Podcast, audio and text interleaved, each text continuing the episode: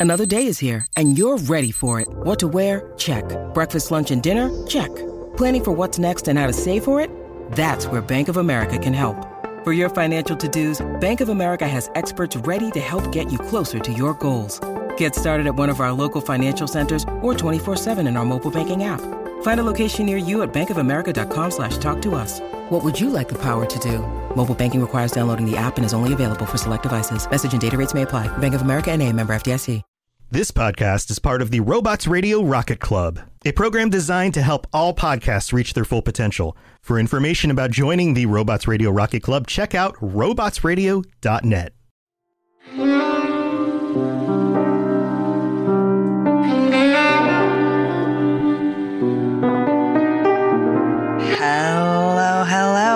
and welcome back to another episode of Two Girls, One Ship, the podcast where we analyze, rate, and review all that the world of video game romances has to offer. I'm Genesis, the girl who wants to say up front that our normal scripts are about 16 to 18 pages long. My girl poured her soul into this one and has 22 pages and had to restrict herself to only 11 clips. um, yes. And I'm Pravada, the girl who has, I guess, um, a lot to say about tonight's topic. So, if you're new here, welcome to the beautiful chaos. But you should know that our podcast centers on character and romance analysis and doesn't shy away from exploring the fun of fucking. Or from the deep emotional connections built between two or more characters using specific in game dialogue. So, if you want to stay spoiler free, then this is not the podcast for you. And especially this episode in particular for the whole series of Dragon Age. So, please do not listen if you don't want to be spoiled. So here's your fucking spoiler alert. Thanks for the spoiler alert, N7. And just like with all of our previous episodes, we'll assume that you have some background knowledge of the game and character in question, but we'll be providing context for those of you who may be unfamiliar. Oh my gosh. So excited. Today, we are still in Thedas, but our time there is slowly drawing to a close. We only have two more romanceable characters to discuss. I'm so sad. And we saved our personal favorites for last. Today, we're venturing past the waking realm and into the realm of dreams, the Fade. The world beyond the veil that mages tap into for their magic, and that, at least according to the Chantry, is teeming with demons ready to possess unsuspecting mages and run rampant through the tangible world as abominations. There are some mages, apostates if you ask the Chantry, that do not abide by this fear based use of magic. One in particular has a very intimate understanding of the Fade and the Veil itself. I am so excited to finally be doing this episode. We are talking, of course, about Solas, Fen Harel, he who hunts alone, the Dreadwolf himself from Dragon Age Inquisition.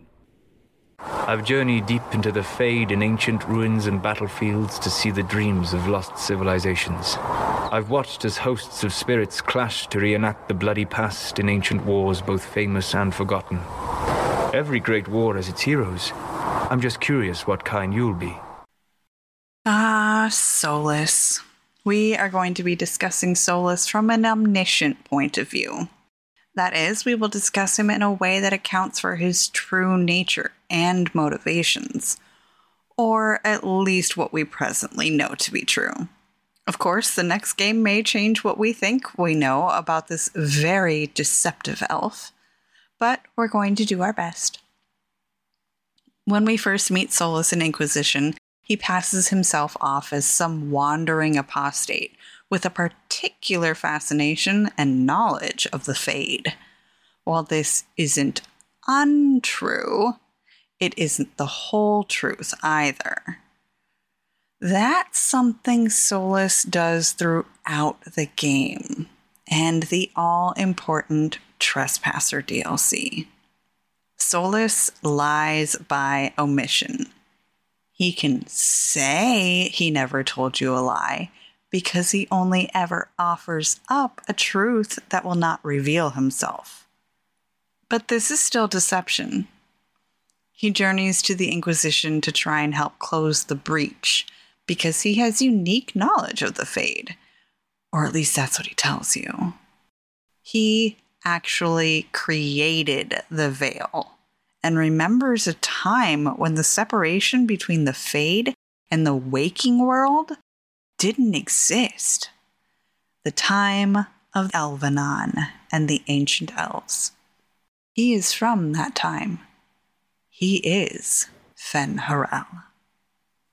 Before he was Fen Harel, he was just Solas. Usually, we talk about a character's backstory and origins in the beginning of an episode, but today's different. We don't really know how he grew up because it was in a time before Thedas. The world he lived in was starkly different from the one he woke up in centuries later, perhaps thousands of years later. During his time, the Elven lived in constant contact with magic. They did not age, every elf could wield magic, and the veil did not exist. Spirits lived alongside the elves, or what they called the waking world and dreaming world. The top tier mages were the Evanuris, what modern elves call gods now. They might as well have been gods for how powerful they were. Of the Evanuris, only one was not greedy and power mad, according to Solas Mythal. Mythal and Solas worked on a plan to stop the Evanuris from subjugating their fellow elves. Solas became Fen'Harel, the Dreadwolf, first an insult to him and later a badge of honor this radical leader wore with pride. Solas used his immense magic skill to lock the Evanuris away behind the veil and was immediately thrust into his Uthenera, his long sleep from the power drain. The years passed. Solas slept all the while. He was not unconscious, though. He was active in the Fade keeping tabs on the new world through dreams. He did not realize the extent of the veil's effect on his beloved lands from beyond the veil in the Fade, however. He could still talk to spirits, still saw magic, and learned about the newer world events from the dreams of the people. Eventually, he woke up from what he calls a dark and dreaming sleep a year before the breach opened, and when he awoke, he saw his worst nightmare. He had realized with increasing horror that creating the veil was not the permanent solution he thought it was. And when he went to unlock his orb, the magical artifact that honed his magic, he realized he was too weak to wield it. He left it where Corypheus and the Venatori could find it, and he hoped that they would unlock the magic for him. The shock at the state of the world left Solas feeling that the only choice he had was to try and undo what he had created, to unmake the veil in order to restore the world to what it once was. Yeah, that's a, a big mistake Solas made, one of many. Just leaving the orb where Corypheus could find it.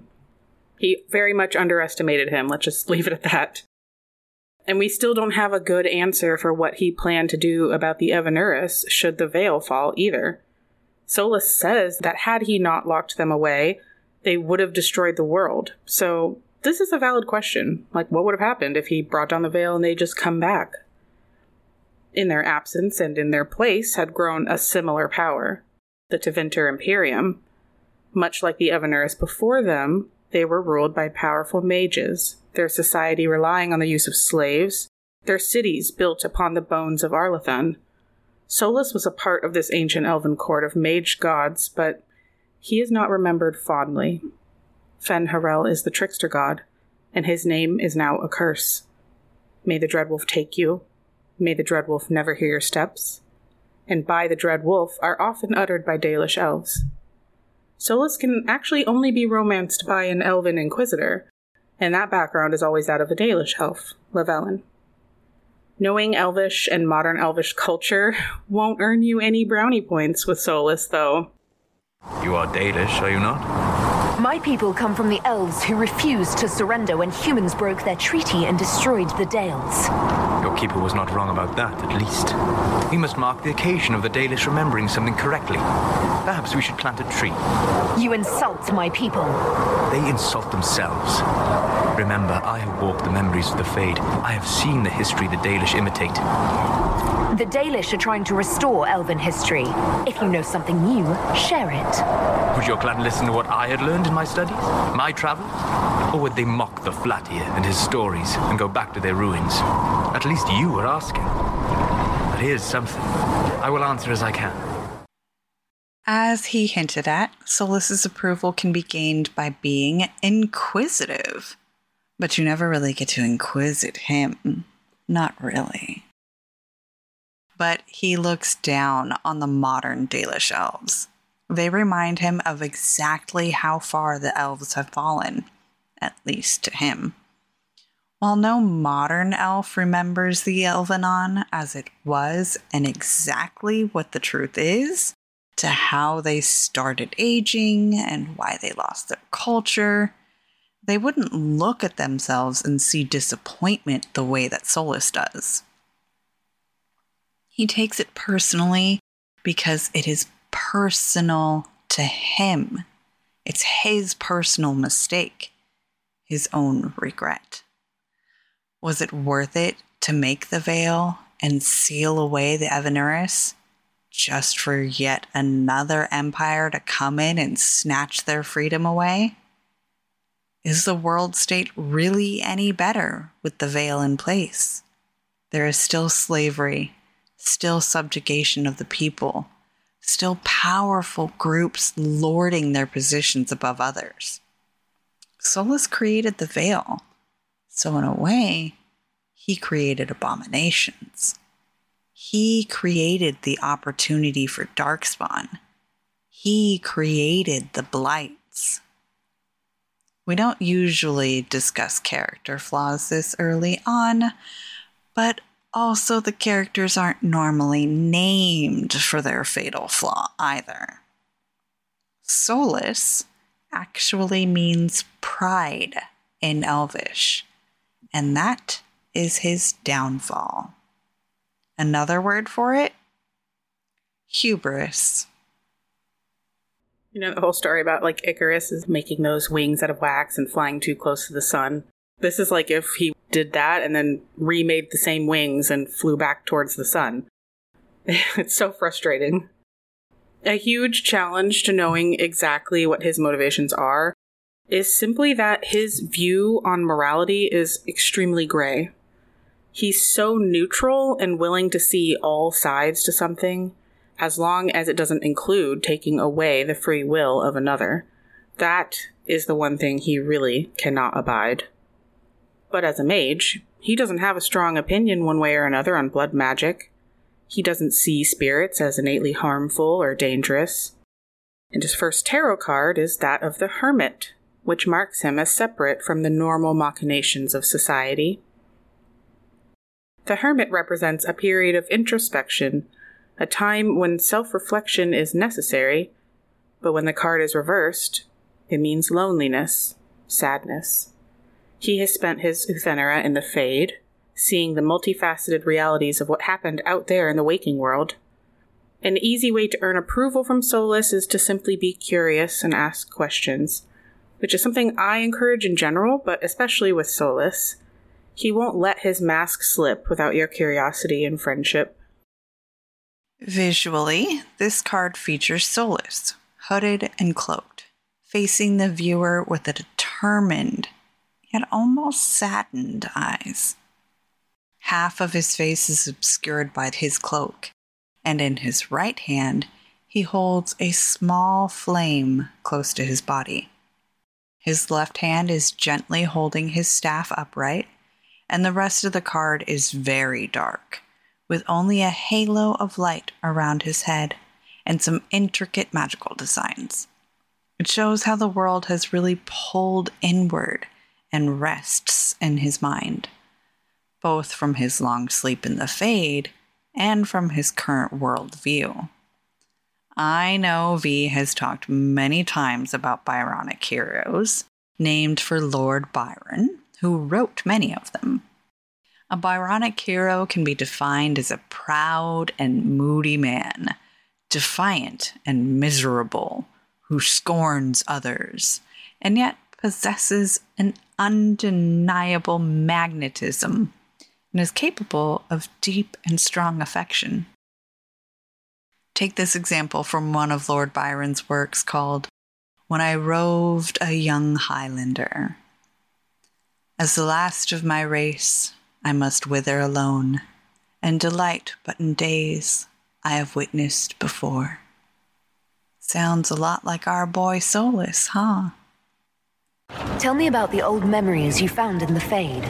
I saw a young canary working in a simple kitchen, baking bread as she was ordered every morning. In every loaf, she broke the rules. She'd take a pinch of sugar and fold it into the center, like a secret, and this act of small rebellion brought a shining smile across her face. I love that clip. I love all his stories about the Fade. Jen wrote me a note in her script, actually, saying she had to just, quote, trust me on the why for why I wanted this clip in here. The why is simply that I liked that this is something worth telling the Inquisitor to Solas. This is a memory he deemed important. What a simple memory. And yet he highlighted it for you because it shows what he values most rebellion, free will, self determination. This ideal was the basis of his becoming Fen Fen'Harel in the first place. He has started in such a well meaning and honorable place, but now, like with Anders, the road to hell is paved with good intentions. Solas is a Byronic hero for sure. Someone who is good but feels desperately inclined or forced to do bad things, deeming them necessary. A radical who possesses a rich inner world, if only you're willing to see it. Lavellan is that special person who can. As the hermit, he is also wearing a mask, hiding his true nature. But we can catch glimpses of what life in endless dreaming sleep must have been like. In the Fade, I see reflections created by spirits who react to the emotions of the warriors. One moment, I see heroic wardens lighting the fire and a power-mad villain sneering as he lets King Cailan fall. The next, I see an army overwhelmed and a veteran commander refusing to let more soldiers die in a lost cause. And you can't tell which is real. It is the Fade. They are all real. Not only is this clip cool because it calls back to the Battle of Ostagar and Dragon Age Origins, when Teyrn Loghain pulled his army back and King Cailan and the Wardens were all wiped out. But it is also Solas literally telling you a truth about him. The Fade.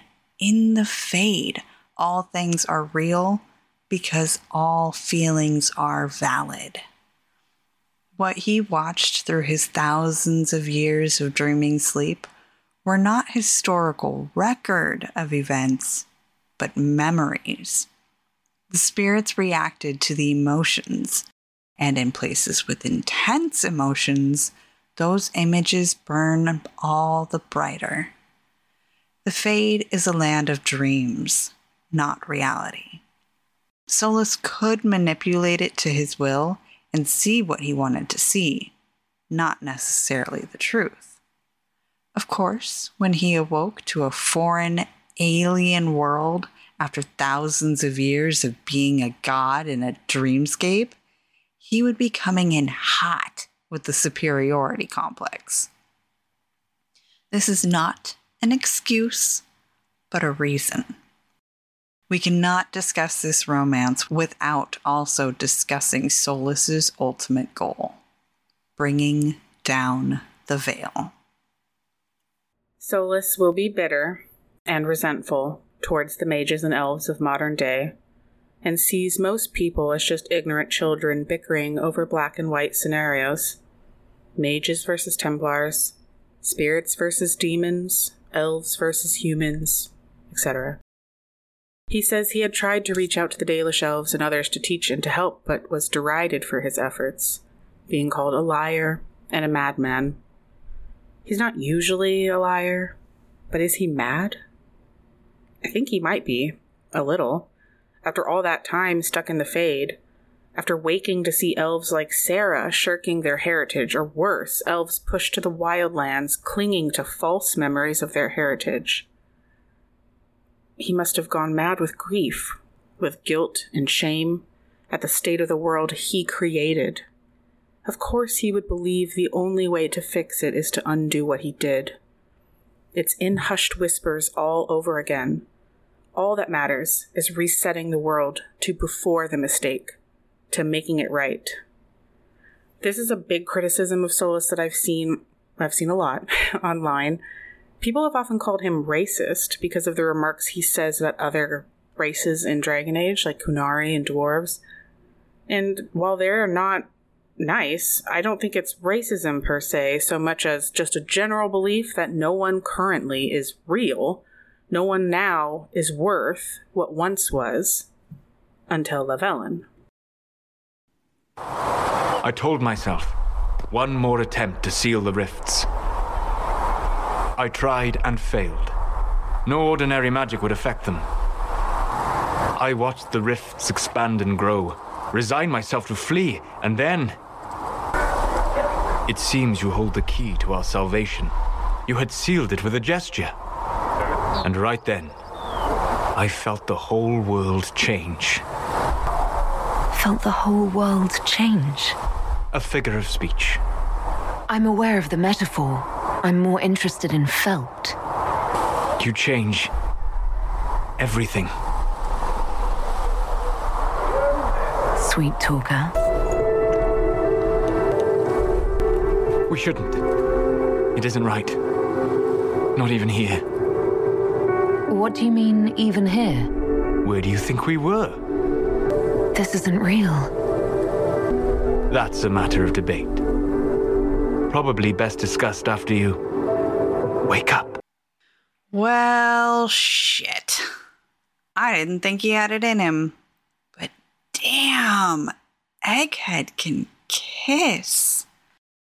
By calling him a sweet talker, you initiate a kiss by turning his face towards yours. The Inquisitor begins to back up, but there is a sultry as hell look on Solas's face. He then grabs you by the waist and gives you a backbreaker. One of those passionate kisses that is so full bodied that you start to bend backwards by the sheer force of will being imposed on you. He pulls back to let you breathe, and he shakes his head and fuck. He wants more. Another quick kiss just to leave the lingering idea in your mind because this wasn't real. Well, that's debatable, but still, it's actually a little sad that the first time he's truly seen someone worthy of note in this new world, he can still only comfortably interact with her from within the fade. It's where he feels the most himself. I obviously love this scene. um, yes, to everything you said. I love that there is an element of the chase here, of daring him to act. It's something that isn't really present in the other romances so much because he's pulling away. Obviously, we know why now, but I certainly didn't when I first saw this scene more than 10 years ago. Or 10 years ago, I guess almost. It came out in 2014, right? Yeah. It's as if Lavellan is able to see past Solas's carefully crafted exterior all along. Not enough to see that he is literally Fen'Harel, because why would she? But enough that she can see his obvious attraction to her. That he doesn't do anything. So she swoops in. She physically turns his head when he's looking off in the middle distance dramatically, trying to separate himself, even in the fade. And she kisses him first. The camera angle conveys this too, At first pointing at Solas from behind her back, but then shifting to behind Solas as he kisses her. His body nearly engulfs hers, which is a feat, considering Solas is no Iron Bull. But I think it's alluding to the power dynamics here.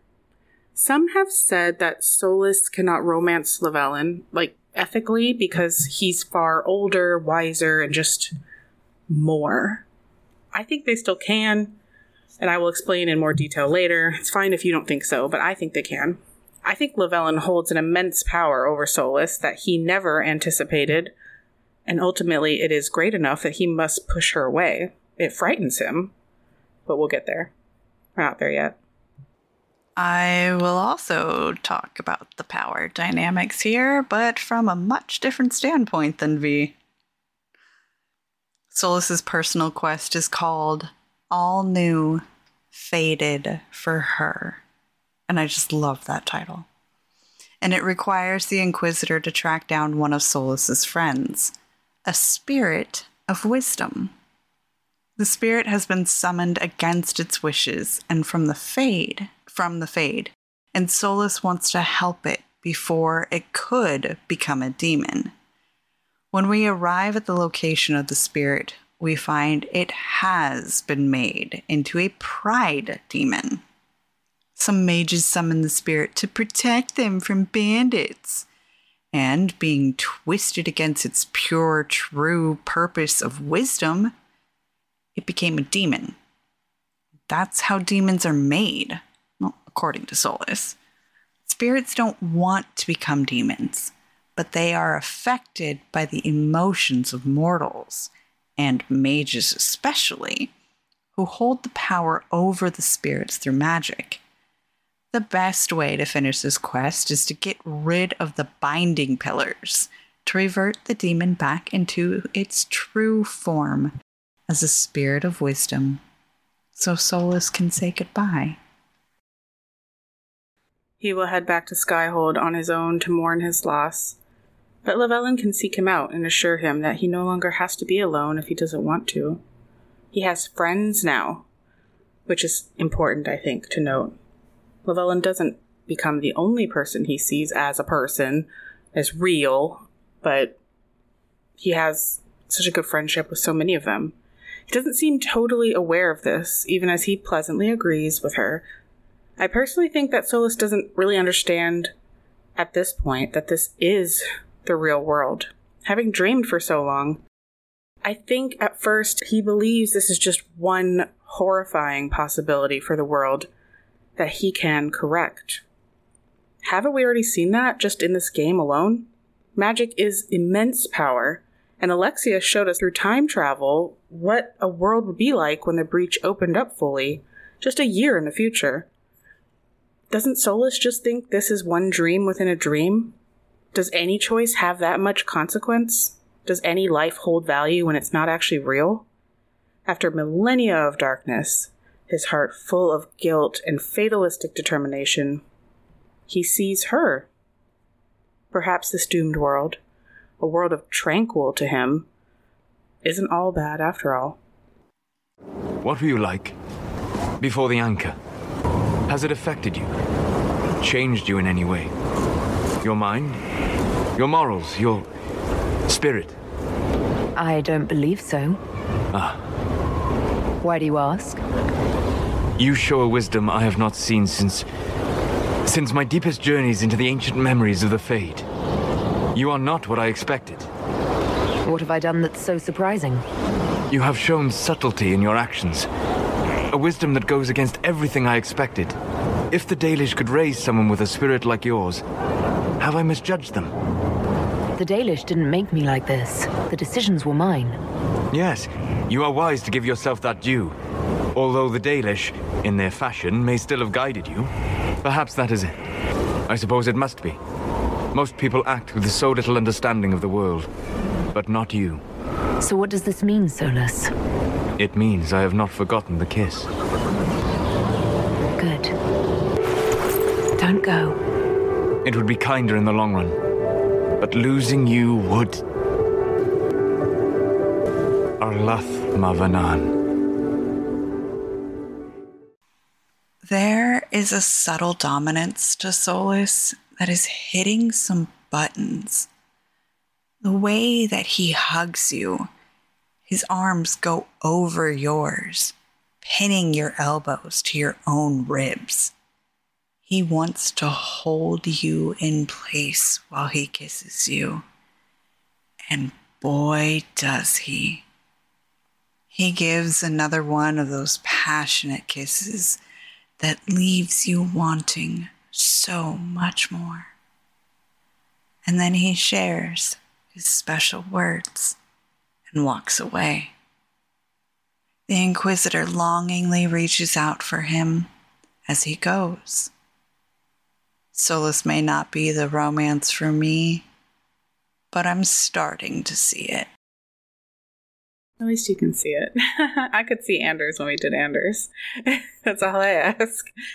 But um, I I really actually did like swoon watching this scene again. I remembered why ten years ago I fell for him.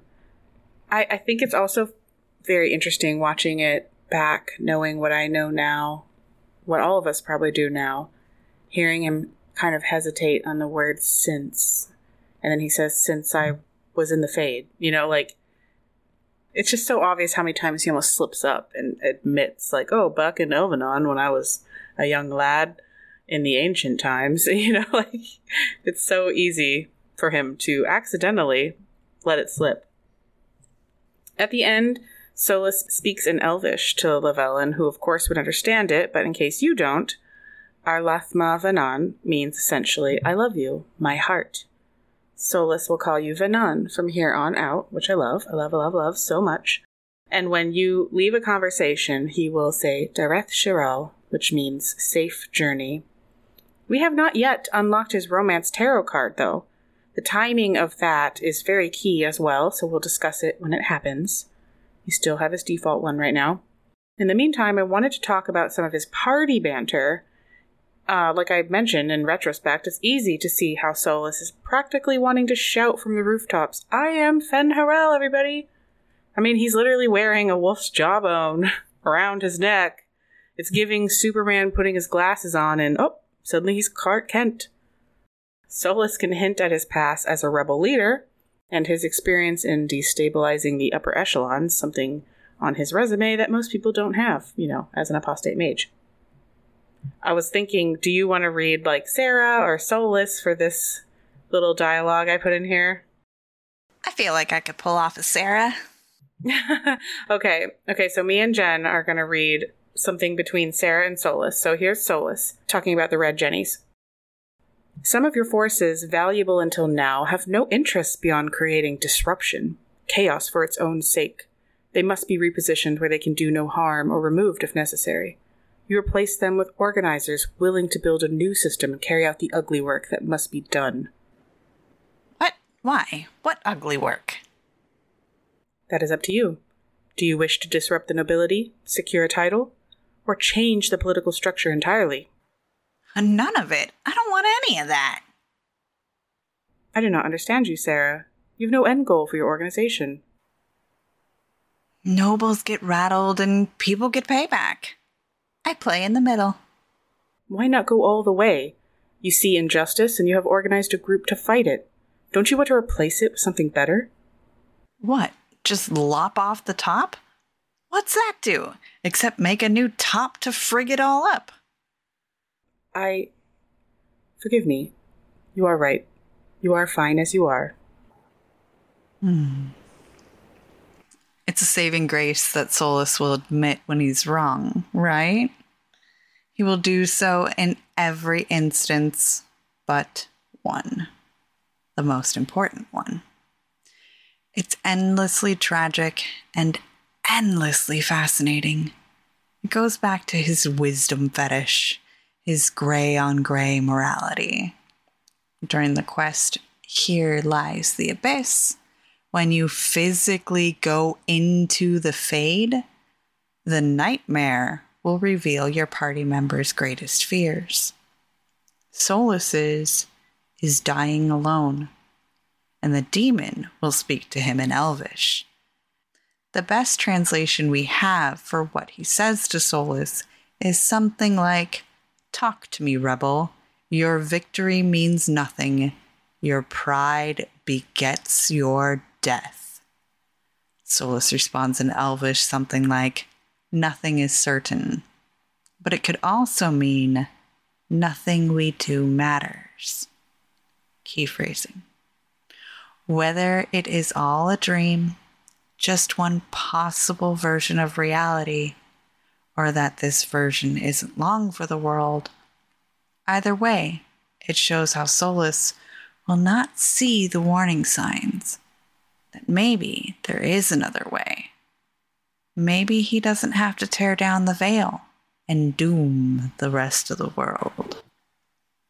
I've always wondered if it would really doom the whole world too. Seeing as so many of them were there before the veil was up, like the dwarves and stuff. Anyway, I have no idea. We can't know. Maybe we'll know 10 years from now when dad comes out. Okay, wait. Linguistic moment. If you didn't know, I was a linguist in the Navy in a past life, so this got me excited. The language of the elves in Dragon Age is interesting because rather than being a conlang or a constructed language like Klingon or Quenya, it is a cipher, meaning that there is a letter assigned to each letter in the English language. This was done to give it some kind of consistency between writing teams and between games, but there are still gaping voids of knowledge, so take the translations with a grain of salt. There are other instances where Solas will tell you what he said in Elvish, but also take those with a grain of salt, because Solas is an unreliable narrator. Potentially, it's really hard to tell. And there were many times where I wished to have a more detailed and bespoke reaction to an utterance of Elvish as a Dalish elf character myself, but as it is, the wiki page for known Elvish words in Dragon Age is rather short, unfortunately. But moving on, the Temple of Mythal and the Vir Abelasan, the Well of Sorrow. Sorry if I'm butchering the Elvish. I mean, honestly, like I just said, it's not a real language, so what do we know? There is a huge pivotal moment for a Dalish Inquisitor in the Temple of Mythal, especially, but also just learning more about what happened exactly all those years ago when Mythal was killed. So, very good mission for lore. Very good. Dalish children grow up hearing the stories of how Fen Harel murdered Mythal and sealed away all the other gods. But there are other ancient Elven in the Temple of Mythal who tell a different tale. Abelas, one of the sentinel elves guarding the temple through the millennia, says that Fen Harel had nothing to do with Mythal's murder. Morrigan is there too, of course, and it's kind of a weird moment in terms of cultural appropriation. Like, if you don't want Solus extra mad at you, you should let her drink from the well of sorrows. And her mom kind of is Mythal, or at least what's left of her right now. So is it right to let Morrigan drink? Or is she just another human stealing elven culture? Me, the Tal Vashoth Qunari Tempest Archer? I drink from the well. Tal Vashoth Qunari Tempest Archer. I, the Lavellan dual wield rogue, did not drink from the well.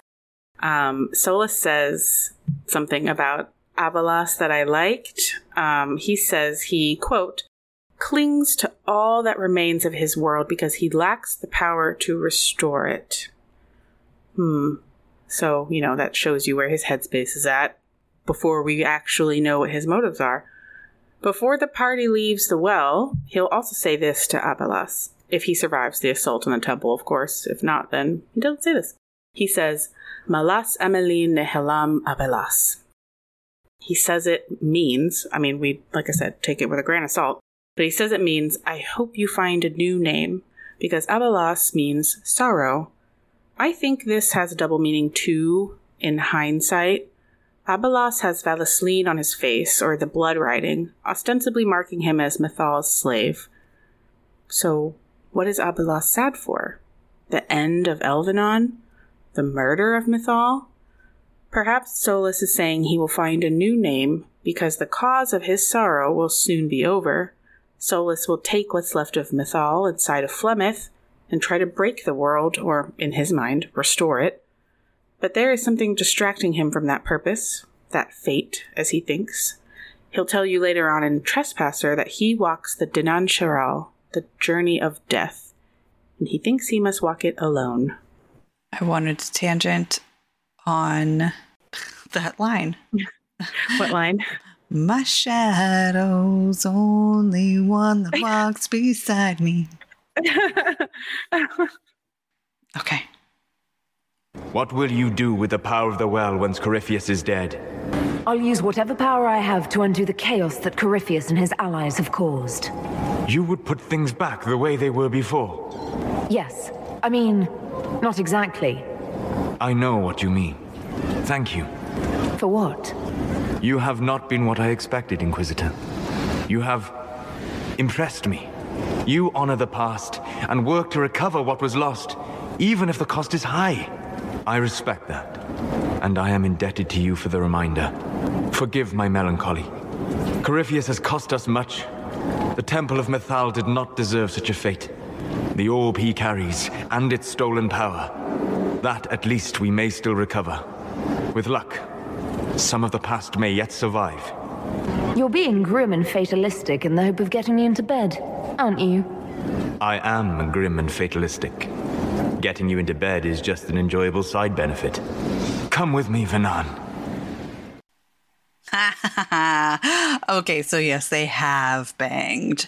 It's just off camera. So this has to be the final romance scene for Solas. Is it? Just before this scene, Solas will thank the Inquisitor for giving him hope of a better future. To keep trying at it, even if the consequences are grave. Lavellan couldn't have known what exactly he was referring to right here, but her giving him hope also destroyed any possibility of their romance continuing. But before we get into the infamous Crestwood scene, let's take a quick mid break, hear some fun facts, listen to some sponsors of the show, and thank our patrons.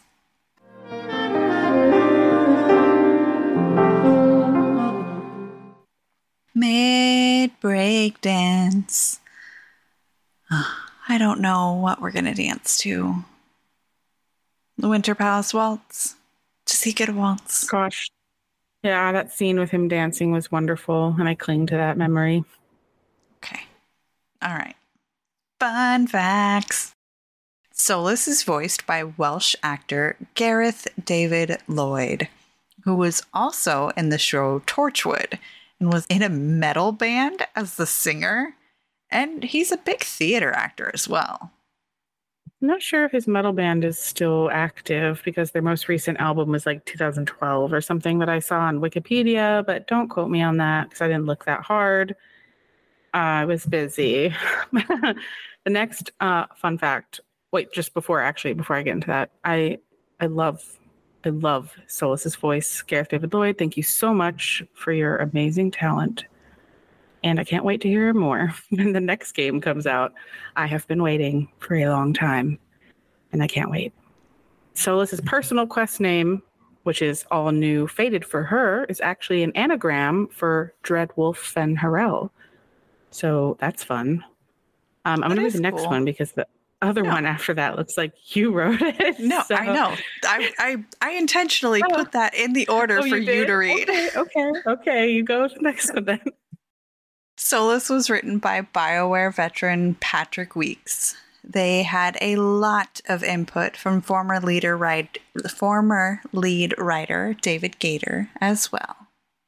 Yes, thank you, Patrick, for writing such a great character. Just because I say he's a great character doesn't mean I agree with everything he says. Also, just making that clear. Okay?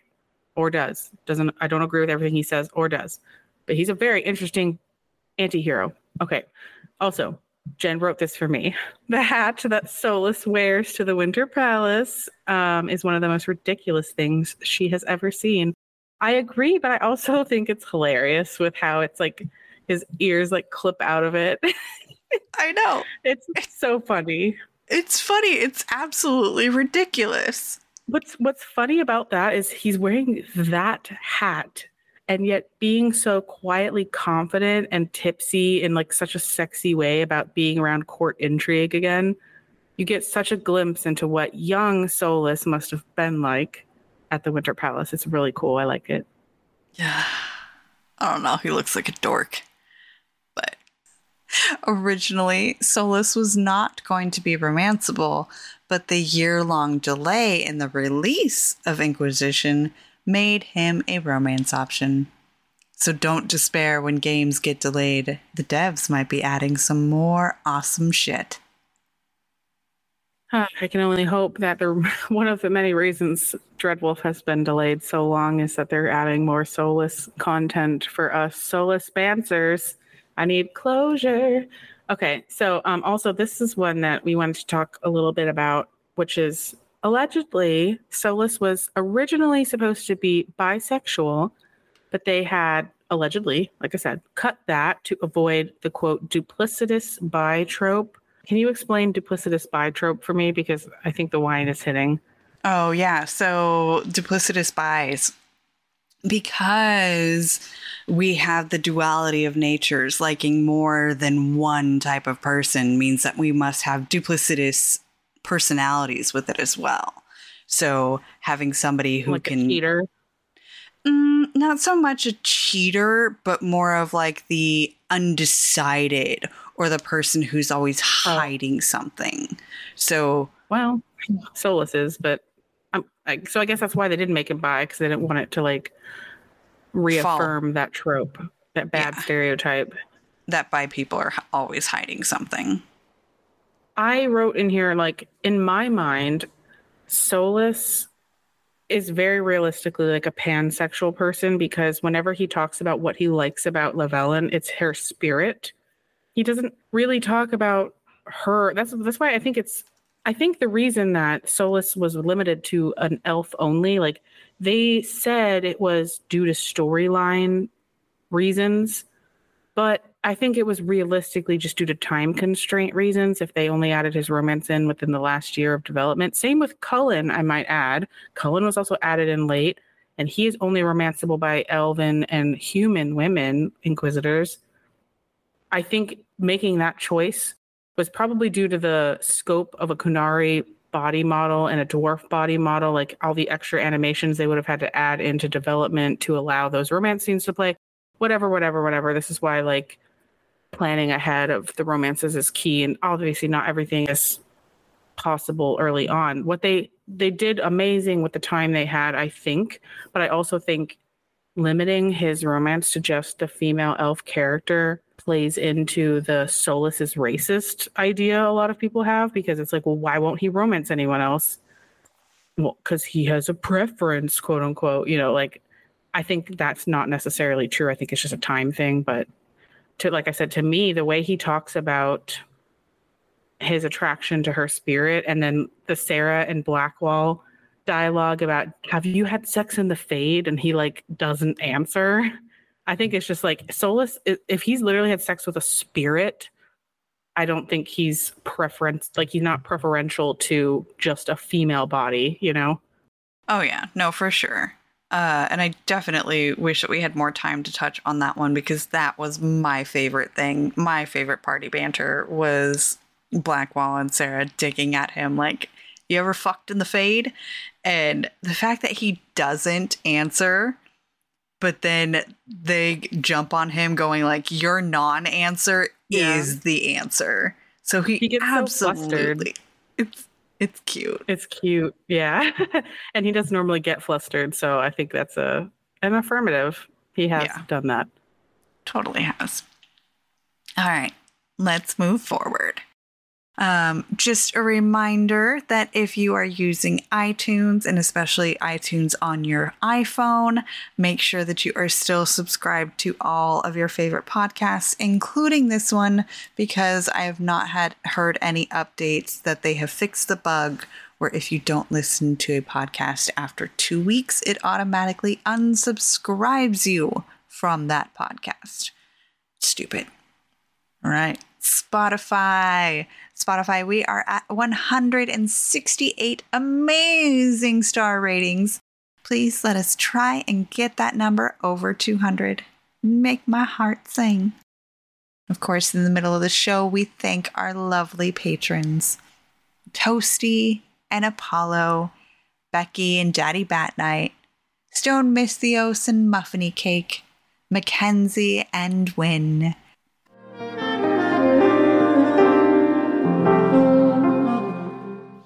OV, are you ready?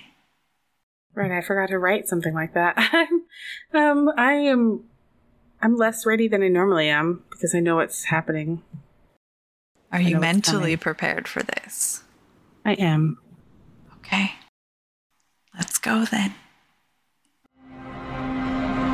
Alasa Malarevas. You are free. You are so beautiful. And I am sorry. I distracted you from your duty. It will never happen again. Solas, Please, Vhenan.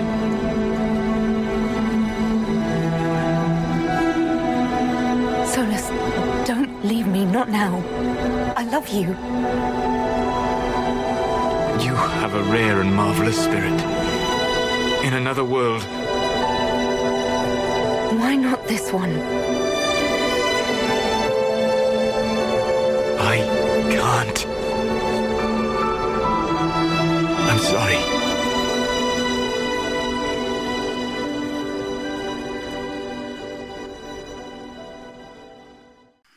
V put in the notes that this was the sex scene for me to break down.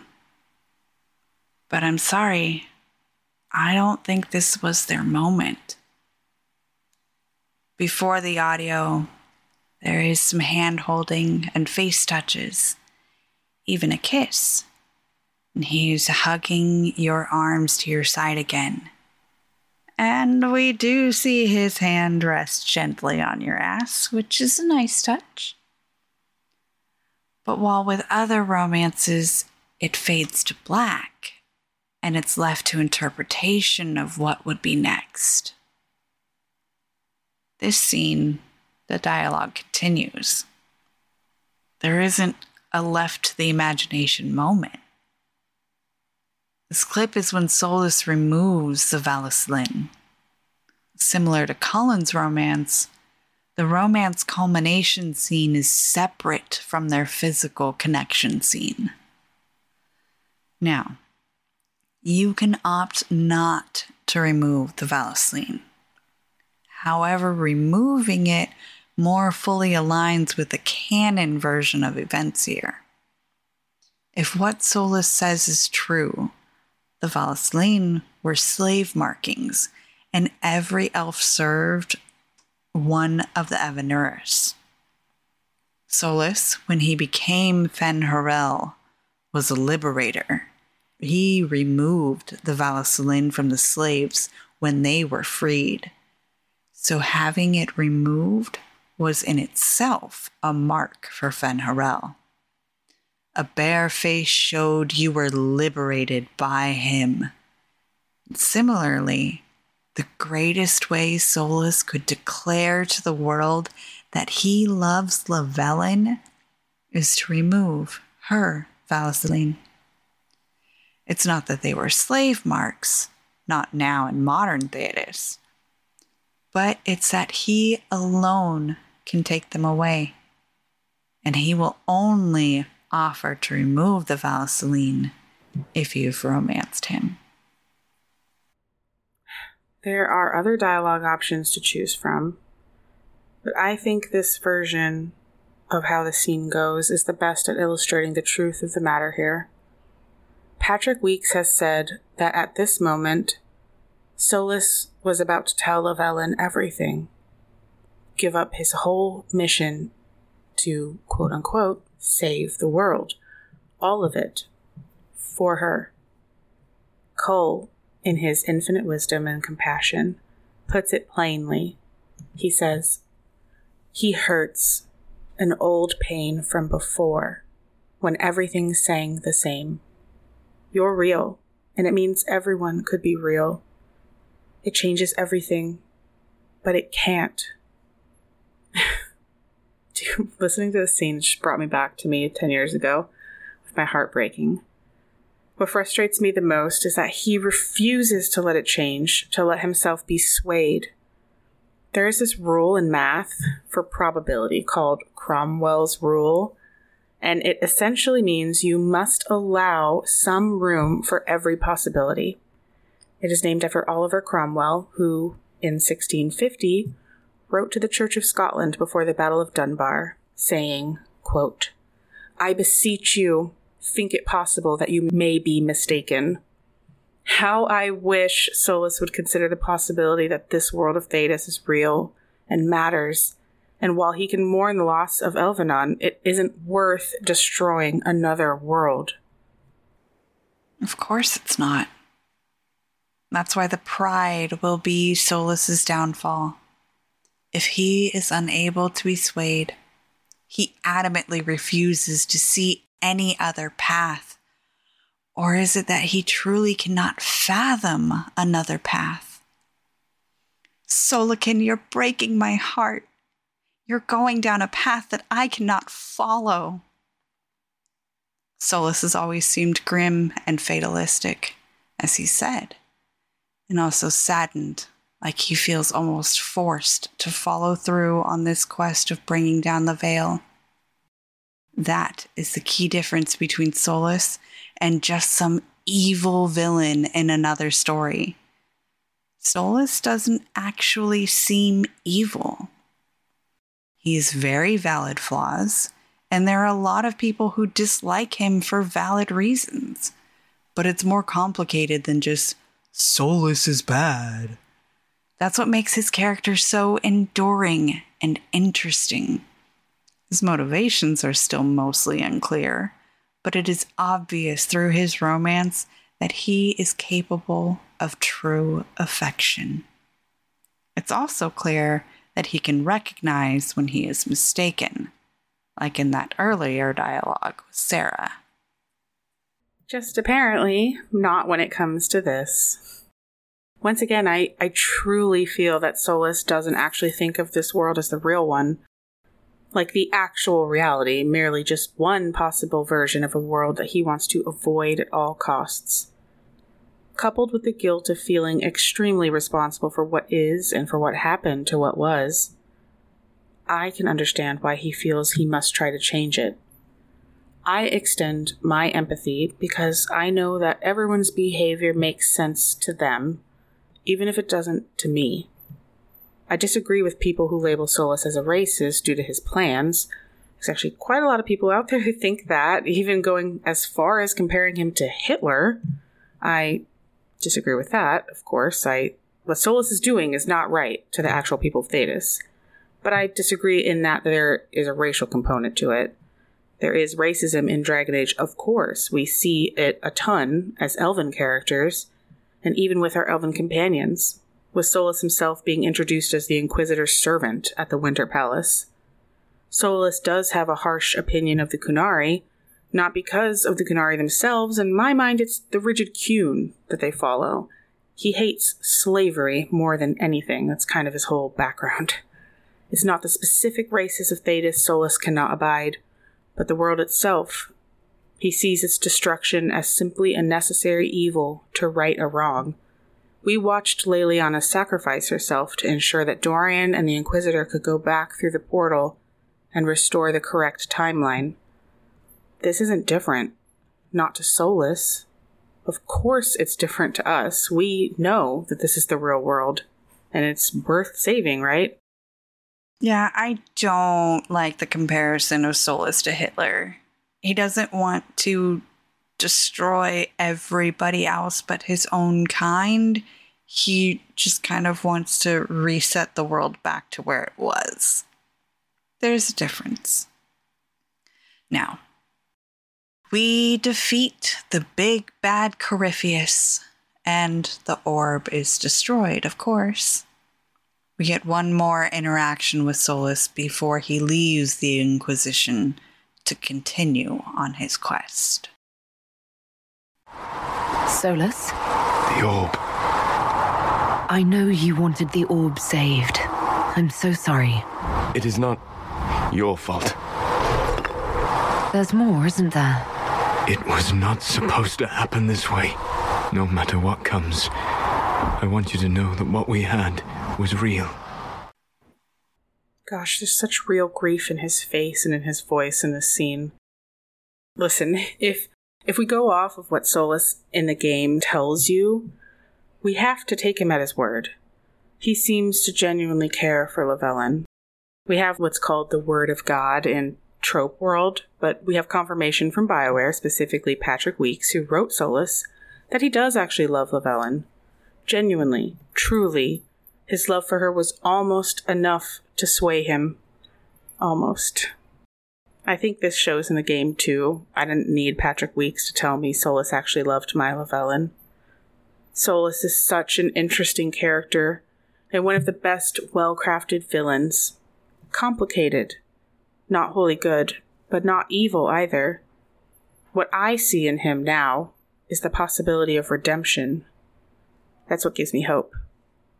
What I saw in him before he broke up with my Lavellan and broke both our hearts ten years ago was a quiet confidence, intense intelligence, and a strong compassion towards all people and spirits. The night by the pool where he, where he removed the Vallaslin took me by complete surprise all those years ago. I never expected him to break up with me or to be the real Fen Harel. That's what makes this romance everlasting for me. What other game option can you think of where the game lets you unknowingly romance the antagonist? It's such a bold move. Technically, KOTOR, because you were the original antagonist? Hmm. Yeah. It seems Bioware's like to play with that for a while.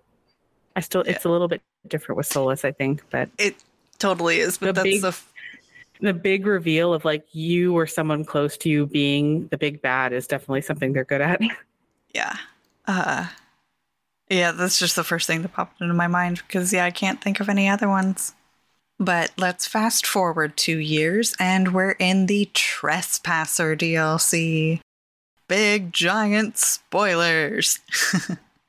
Solas has many agents all over Thedas, and it seems he has only grown in power since we last saw him. Solas aids the Inquisitor secretly against the Qunari plot, trying to destabilize the Inquisition and eventually track him down. If you've gathered enough clues on the way there, you'll know ahead of time that Solas is Fen Harel, or you listen to this podcast and you already know. Otherwise, he'll tell you. This is a long monologue for Solas, basically finally laying out the truth to you.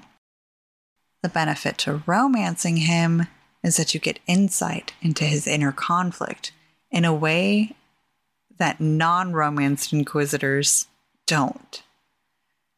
Here is an example of that during the Trespasser DLC. You must understand. I awoke in a world where the veil had blocked most people's conscious connection to the Fade. It was like walking through a world of tranquil. We aren't even people to you. Not at first. You showed me that I was wrong. Again. That does not make what must come next any easier. If you were wrong multiple times already, Solas, why? Why must you continue to think you're right in this one very big way? I don't understand it. Of course, two years of working in the real world and knowing that these are real people have not convinced him to stop.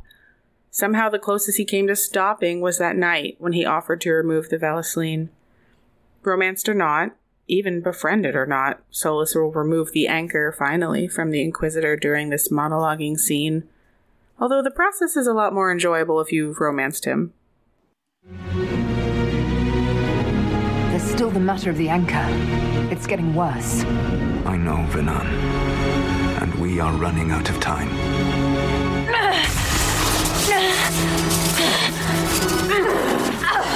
The mark will eventually kill you. Drawing you here gave me the chance to save you.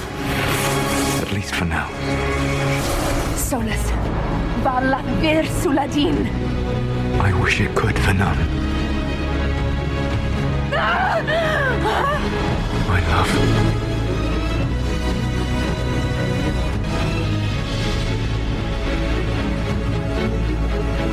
I will never forget you.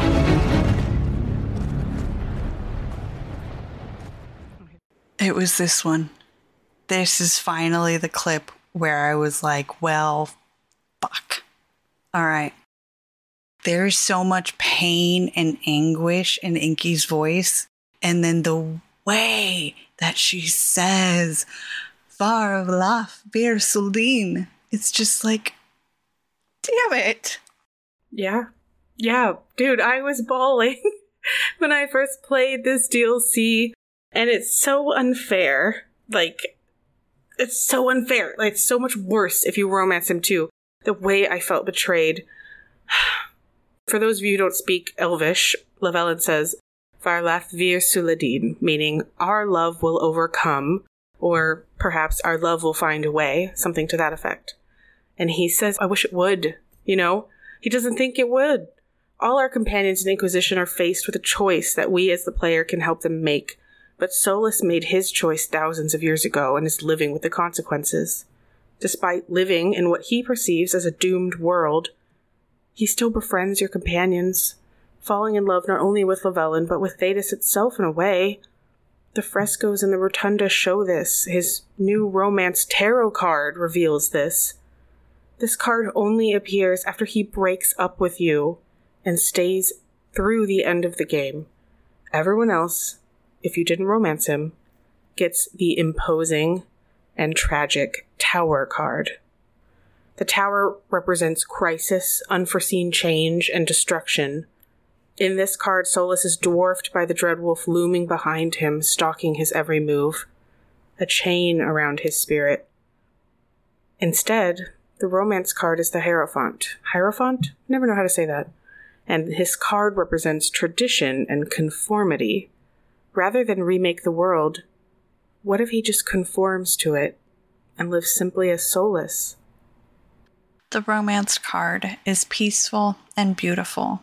Solas in a forest, caressing the leaves of a golden tree, his eyes closed. A white wolf stands beside him, facing the front of the card, the viewer. But Solas, he faces towards the left. And if you place the Lavellan card and Solas's romance card next to each other, they face each other both of their eyes closed. A tree is spouting from Lavellan's hand, perhaps the golden tree Solas is seen caressing. The white wolf is obviously his alter ego as Fen'Harel, the Dread Wolf, not Geralt. But it is tamed. It is not a dark and frothing thing, churning with anger, burning its six eyes, but a normal wolf and yet it is still there. An ever present reminder of what Solas feels is his duty. No matter what, he answers to that wolf by the end of Trespasser. And we'll just have to wait until Dragon Age Dreadwolf comes out. Hopefully, Solas will see that this world is worth keeping and remember this great quote from Angel. Nothing we do matters. And all that matters is what we do. I had to. I had to. oh, I, I'm so happy you did. I didn't know she had that one for the listener. But now, now we can finally um, invite our guest onto the show because we have a guest tonight. We need her to add some more to this already long episode, just a little bit. There's just too much to say when it comes to this character. I did not get to say everything I wanted to either.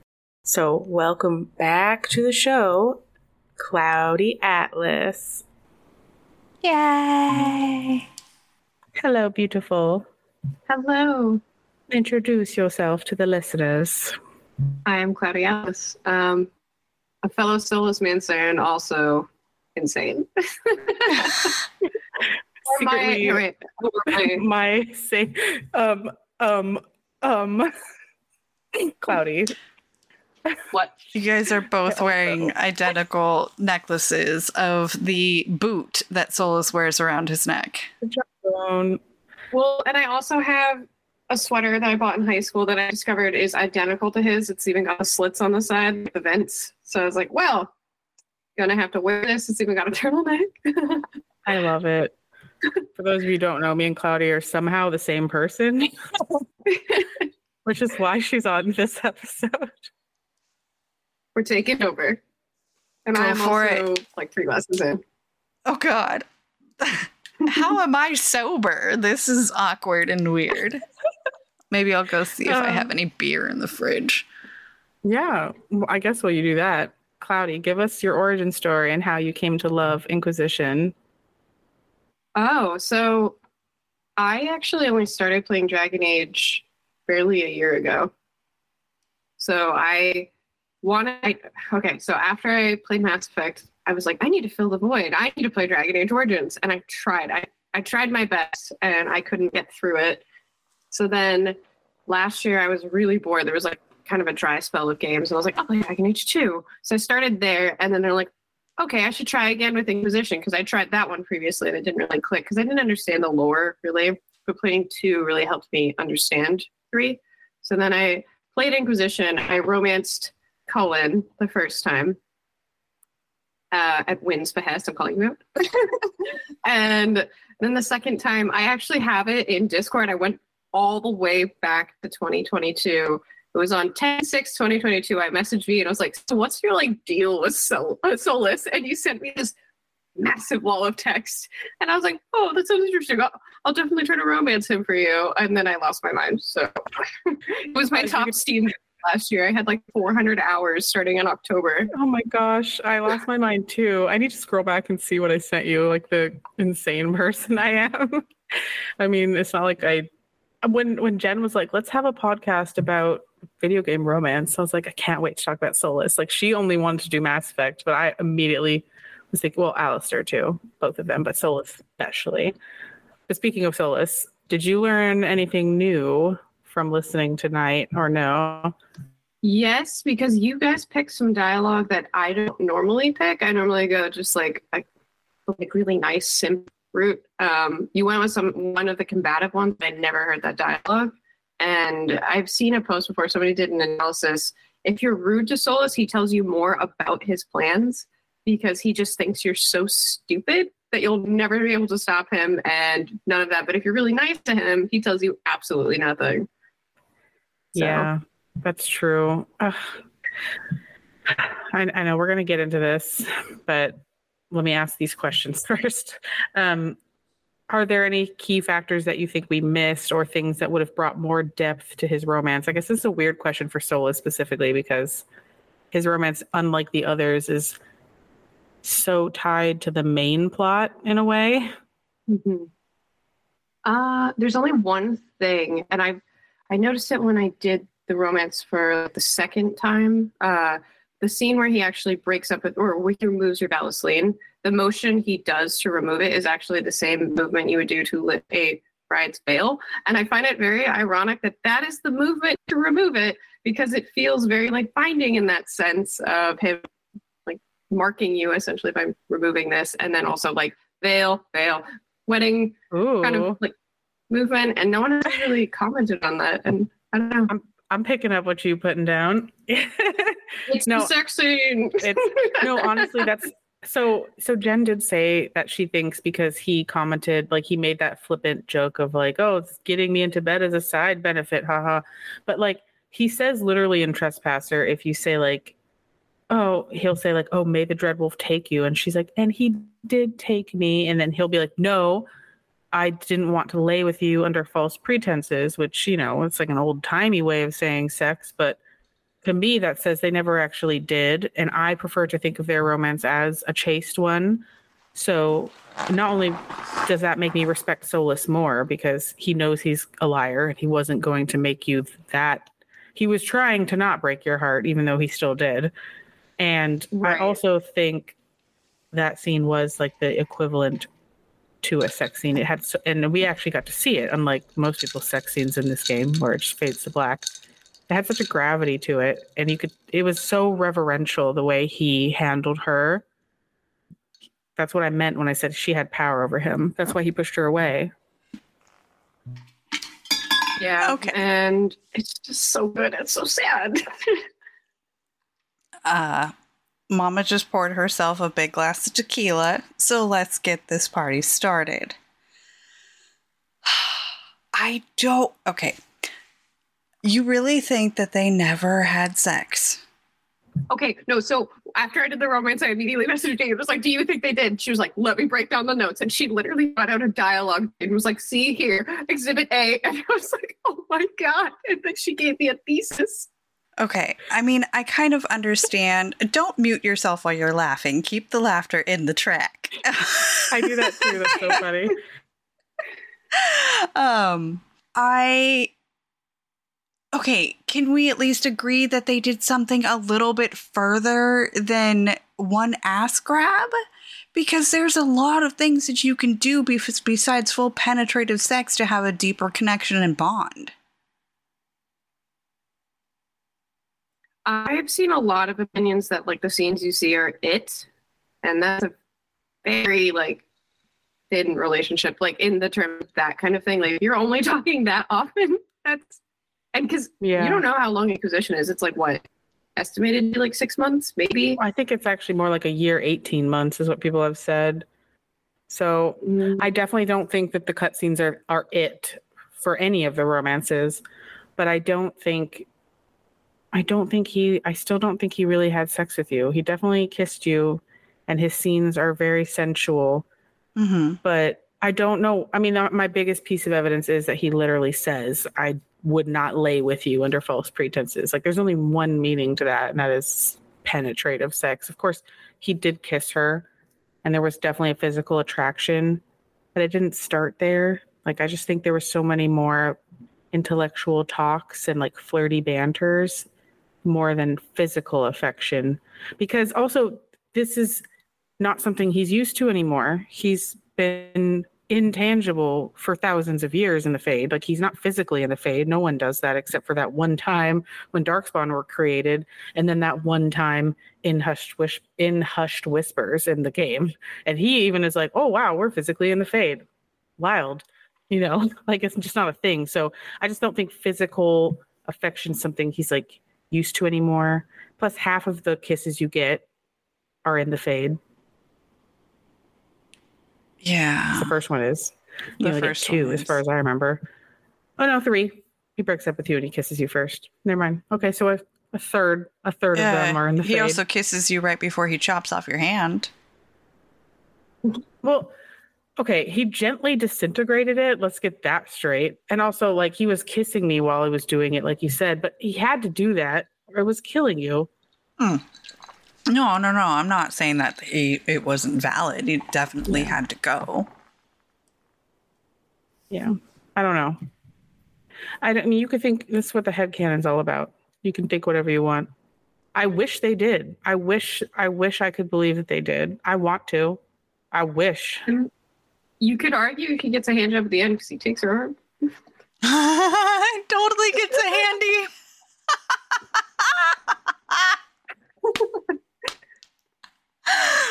See, Cloudy and Ben, Cloudy and V might be twins, but you are also my soul sister. yes. okay. We already know you didn't pick him first but what made you go ham over him, like become a fangirl like me? I don't even know because I knew what was coming. I knew he's like in my mind. I went into being like, he's a shit bag. Like I hate this guy, and then I lost my mind, and I don't know what happened. Like how did we get here? it's I don't even know what happened. And I'm tired. Like if I'm being entirely honest, and I think it's because like I'm a love language kind of person, like or was it words of affirmation kind of thing. Mm. And it's just he talks a lot. He's he probably has the most dialogue of any of the companions, and I just I just really like that. I had the hardest time getting his approval the first time.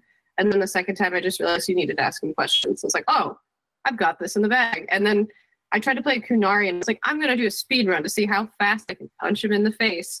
And I ended up doing the Templar quest and I ended up choosing everything he approved of. And I was like, damn it. I keep up choosing his approvals. Oh yeah. Oh, can you? Hmm. Can you hit Solas if you are in a romance with him? Like, can you get pissed off enough at him? No. Okay. Uh, you'd have to drop his approval really hard, but I don't know if he breaks up with you at that point. Can they break up with you if they have low approval? Yeah, I Yeah, don't no. know. Because that Like would I also said, be this- something that we would need to touch a- on if Yeah, well, our show is not a romance guide. I don't know. Like y'all can look it up if you try to figure out how to romance him or how not to. I was just trying to analyze his character, and the best way to do that through the romance is to have high approval. So I don't look at the low approval stuff. Half the time, you can't romance him if that's the case. So I have no idea. I mean, th- for hitting him, I see why people want to punch him. I don't believe in physical violence, so I I would never, even though I'm very upset with him. And he's it's just it's very frustrating for me this whole thing, this whole thing, because the the thing for me is like I I don't want to defend him. I don't want any of this to come across as like us defending Solas's choices, but rather provide context for why he's making them, because I think that's very important to understand we can't just be like, oh, I dislike him. It, I mean, it's a story. You're supposed to get involved in it, especially if he's going to be such a big character in the next game. You should probably want to understand in his context for full enjoyment of the game. Um, if you, it, I think it's a waste of precious artist time to just say like, eh, he sucks. I just hate him. There's so much depth added to him. Like, I just think it's it's simple minded to do that. It's you don't have to like him. You can hate him. I still think you should see what's going on there. There's a lot of people who miss out on a lot of things because he's like, I know you said he tells a lot more of his plans if he hates you, but he's also so snotty and mean and horrible if he doesn't like you. So you get a Mhm. completely different Solas experience. Mhm. So I think it's worth Well, it and to also- see how he is when he's nice to you. Well, speaking of the physical violence, when he breaks up with you, if you choose certain dialogues, uh, her response is to shove really aggressively. And I don't like the shoving. I'm not pro that. But her dialogue with him is fascinating because it's uh, tell me I was some cheap dalliance. And it's like, he's like, I can't do that. And it's just like, the whole dialogue is so sad. I hate the fact that it's shoving is involved because otherwise I would totally go for that one she just sounds so devastated. She's Yeah. like, tell me I was one, like, just like a side piece pretty much. And he can't bring himself to do it. And it's really Yeah. sad. That's what's so tragic. It's the definition of star-crossed lovers. Like he does genuinely love her, and then yet feels like he can't be with her, and he's just creating his own shitty self-fulfilling prophecy. I'm so pissed. That's the thing. Is it just sucks. And and for me, that's what's so fascinating about him is like I see that little kernel of the possibility of redemption, and I pounce on it like a cat because and I do that with everything. This is why I romanced Astarion too. Like I'm just like, oh baby boy, there's a bit of sunshine. Are you a rose covered in mud? I will save you. You know, like I will help you. I don't want to help him take over the world. I want to help him by making him stop. And I really hope we could do that. But yeah, Oh, I you also could don't. offer to help Solas too. That's Yeah, who picks that you dialogue? can. I want I to don't- meet those people. Yeah, the gonna people who are like, "I'll take over the world with you." Like you can say that in Trespasser. I didn't. I I want to stop him, but like you could say that if you wanted. I oh don't. oh my I don't know. god. Am I, I I must be the weird ass fucking player out there because my Qunari was like, yeah, if you would have told me from the beginning, I'd help you restore things back to way the way that they were. Why why not let me into your power? I've been at your side for over a year now being your best friend. You dickwad. Like I I I mm. Hmm. So I don't know. I There's so I many things we didn't even talk about, like his, like the Masked Empire and Tevinter Knights, and like all these outside of the game things that he's been in, trying to Mhm. like telling you where it's going, kind of, and what he's been doing, and obviously not related to the romance, so we didn't talk about it, but it's still relevant to him as a person. There's a lot Bonus of Solas episode. background. this whole Bonus half of this episode? thing might be a, a bonus episode. I know. I know. I hate, I hate, we just, there's too much to say. I feel like I didn't get to say everything I wanted to. This writing the script was a nightmare. I want to pay like homage to the people who hate him because I understand it. But I want to at least let them think that they've been heard by me acknowledging that they exist, you know? I get it. I, I also don't do it though. Like I, because I can see that he's not innately evil, he's worth saving or trying. You can't, you can, it's the whole lead a horse to water thing. Oh, actually, there was one thing I wanted to say um, because I always want to throw in Fall Out Boy lyrics really quick um, that feel applicable. The song from Folie à Deux, which happy 15 year anniversary, Folie à Deux, um, one of my favorite albums. It's What a Catch, Donnie. And the lyrics are I got troubled thoughts and the self esteem to match. What a catch. What a catch. And all I can think of is the way I'm the one who charmed the one who gave up on you. And yes, if we're talking song lyrics, I actually have one in mind as well. I forgot to mention it until right now. Okay, I have to pull it up because I don't know the lyrics off the top of my head. So, if you're a romance soloist, my argument is this is the perfect song for it is called Foreigner's God by Hozier. If you have not heard the song, it's incredible. It was my song of this year. Uh, the reason I choose this one is the lyrics are uh, the perfect creature rarely seen since some liar brought the thunder when the land was godless and free. Her eyes look sharp and steady into the empty parts of me, but still my heart is heavy with the hate of some other man's beliefs. Always a well-dressed fraud. and it just keeps going, and it's it's such a good song. First of all, Hozier's amazing, um, Mhm. and second, that I could not have summed that up better. Because like when the land was godless and free, are you kidding me? Ugh. that fits perfectly. And Hozier's voice, I can hear uh, when I know the song, so I can hear it playing in my head. That is just perfect. Mm-hmm. I love Oh. Hozier so much. And that is a perfect song for Solas. And yes, so hopefully, if you don't like Solas and you've made it this far in this episode, you might might just have an inkling to give him a second chance. Not to not to give him a pass. He doesn't deserve it.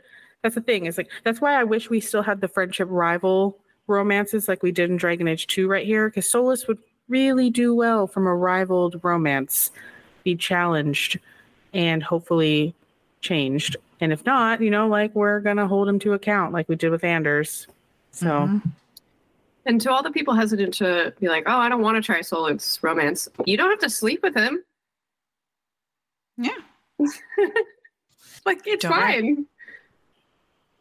or just just watch the videos on YouTube, or maybe even just listening to this episode, you heard some dialogue you never heard before because you weren't a Dalish elf girl flirting with him. You know, Yeah. Yeah. And Oh, ha- also, oh, sorry, go. no, go for it. you go. You're the guest. Uh, the ugly hat. Oh, yes. There's a whole reason for the hat. So you can actually craft it. It's called the Helm of Droska. Um, but the notable thing about it is it still has the wrap kind of around it, but it covers the wearer's ears. So that means he cut holes to put his ears out, which in Orlais feels like a very big middle finger gesture because he wanted to show them off. He did not have to do that. It goes under the wrap. Uh, the other thing about the hat is the history behind the hat is the Droska were an order of warriors founded in the ancient Anderfels to resist the Imperior, Imperium. I can't talk right now. I have reached the point of wine. But basically, it was an anti-Tevinter group against slavery. So he's wearing this hat to say fuck you to the Orlesians and the Tevinter Magisters, probably. And he probably stuck it past Josephine, who did not approve that for the outfit. hat is just a big old fuck you. And if you've seen Scary Movie 3, it looks like the giant foil hats with the giant Hershey kiss hidden inside of it. And I always assume it's chocolate. Hmm. Hmm.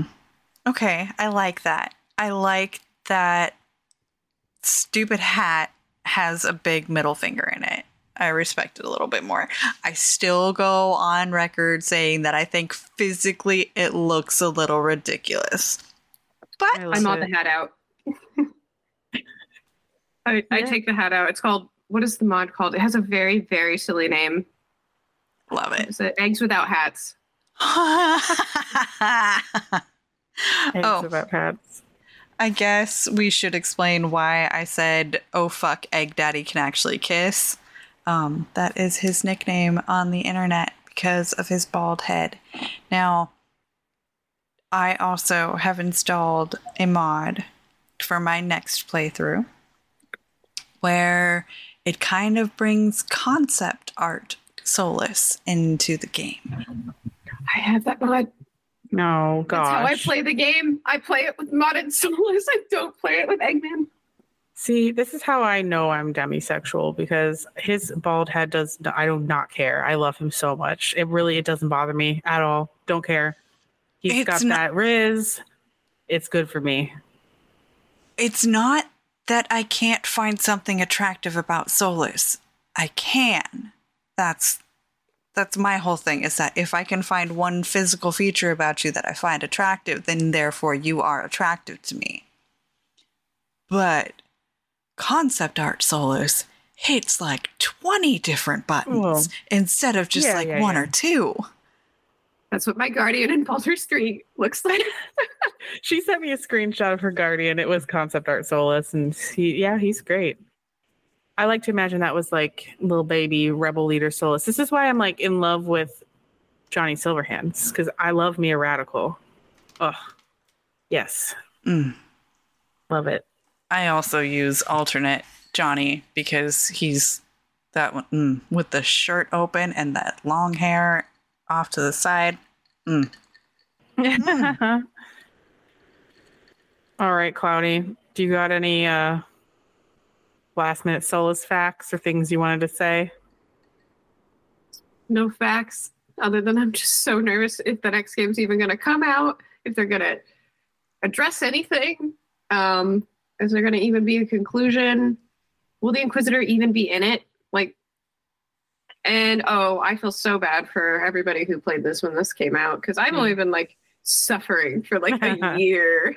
I can't even imagine. I saw a meme. It was like me to the 2014 Solasmancers. Like, I'm going to the store. Do you need anything? And it's just the crying cat giving the thumbs up. Like, you know. Me, okay.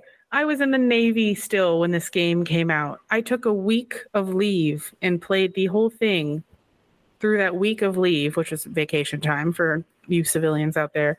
And I I I have never been the same. I've been affected. I have been waiting so long that it feels like a part of my core personality has been broken by Solas and remade and now waiting for some closure. That's what I feel like. And so for them to name the game Dreadwolf and to feature him in almost all of the early teaser trailers up until now, if they don't give me some kind of closure, my heart will be forever broken by BioWare. I won't I won't know what to do with myself. And then this last teaser trailer having some other antagonist voice in it that wasn't Solas's. I don't even know who that was. It was I don't know. multiple voices. Every different like city that they were showing and talking about was a different leader, so we don't really know who. No, but like the one saying the obvious evil line, I can't remember what it was because I only watched it like twice, but it was definitely not Solas, and Solas wasn't in there, and I don't know what I'm gonna do. I need a way to. I. once again, I just I hope we can redeem him, help him redeem himself. Honestly, that's the healthy way to do it. Give him some space, give him I the don't think so. opportunity.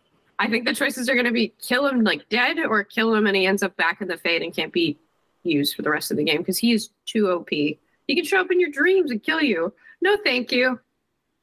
Yeah, but he doesn't show up in my dreams to kill me.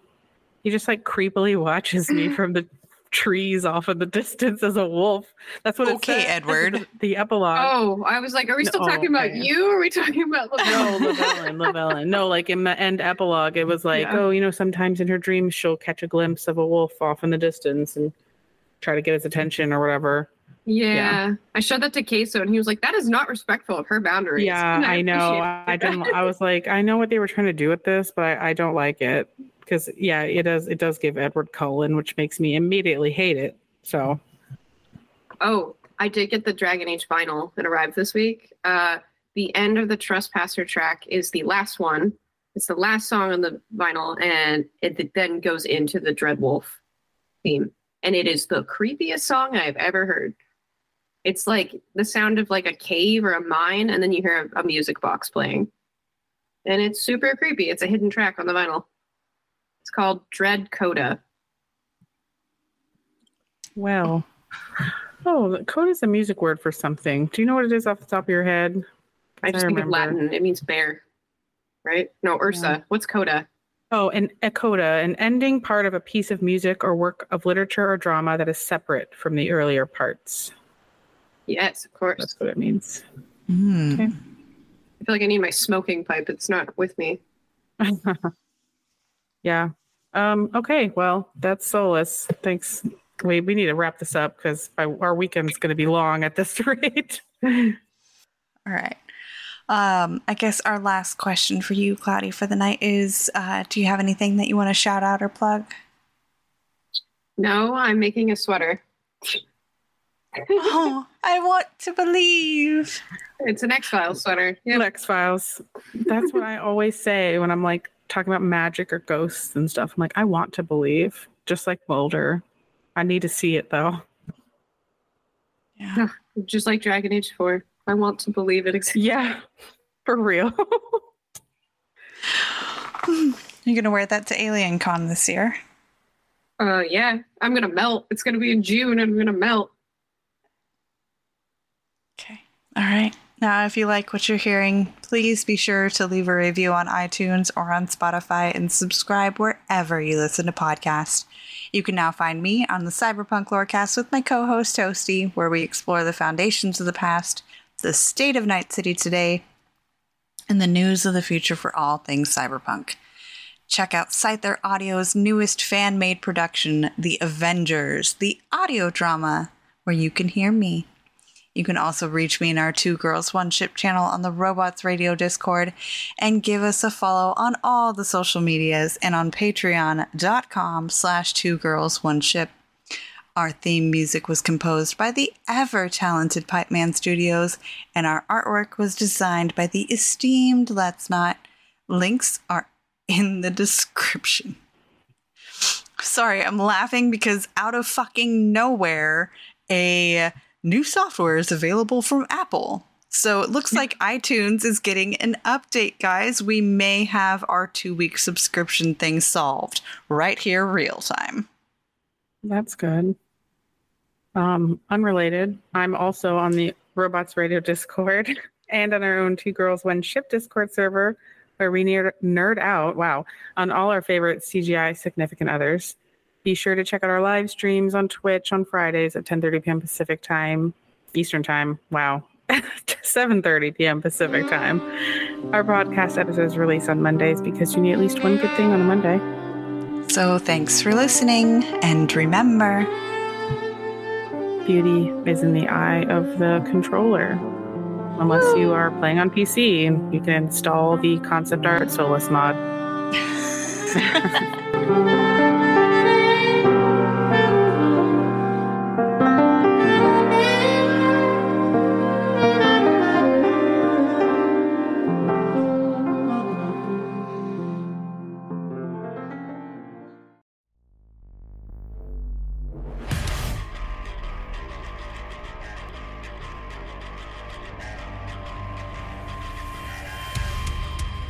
welcome to Three Count Thoughts. Let me introduce the crew real quick.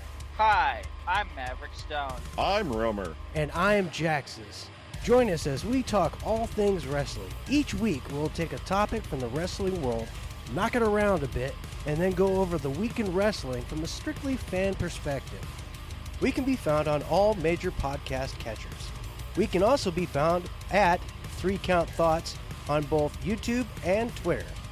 Or you can send us an email using 3countthoughts at gmail.com. Okay, are you ready? Ring the bell.